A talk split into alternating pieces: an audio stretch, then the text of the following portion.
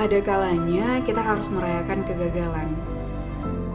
Agar gagal tak melulu dapat predikat buruk, sekali-kali ia harus dirayakan. Agar tak melulu bertengkar lalu berdamai dan bisa memaafkan dirimu. Agar kau bebas berlari karena tahu dirimu telah dimaafkan. Agar gagal tak pernah jadi penghalangmu untuk ragu melangkah agar bisa bernegosiasi, berstrategi, dan membuat perjanjian baru dengan dirimu. Buat hari raya kegagalanmu jadi momen belajar agar tak jatuh pada kegagalan yang sama. Gagal tak selalu buruk, ia bukti kamu mau belajar. Selamat merayakan kegagalan.